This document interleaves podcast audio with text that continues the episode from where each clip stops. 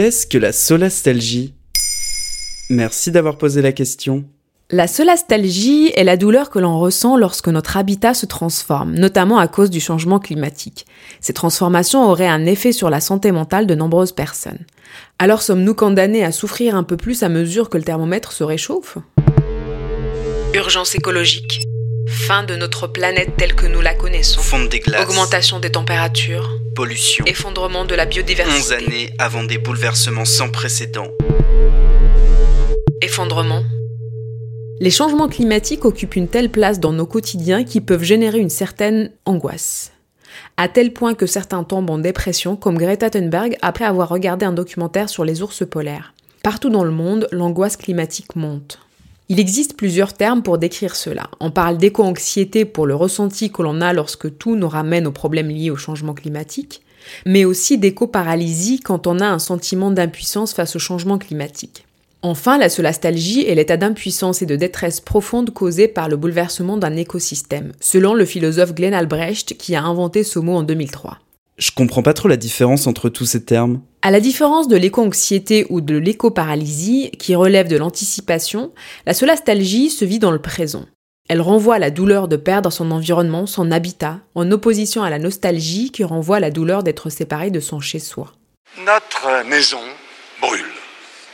Et nous regardons ailleurs. Ça, c'était Jacques Chirac en 2002.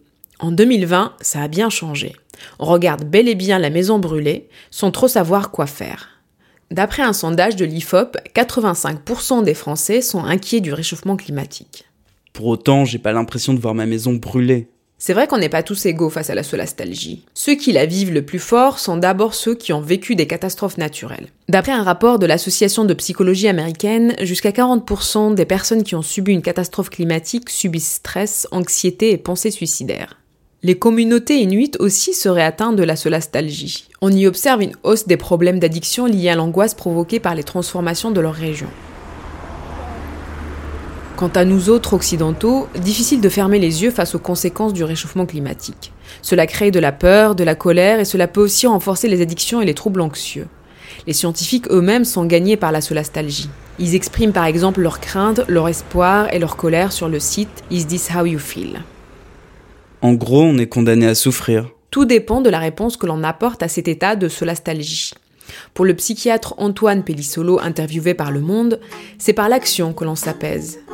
En résumé, le remède à la solastalgie serait d'accepter l'effondrement et de s'y préparer en pensant à un système alternatif. Pas que pour soi, mais pour l'ensemble des vivants. Voilà ce qu'est la solastalgie.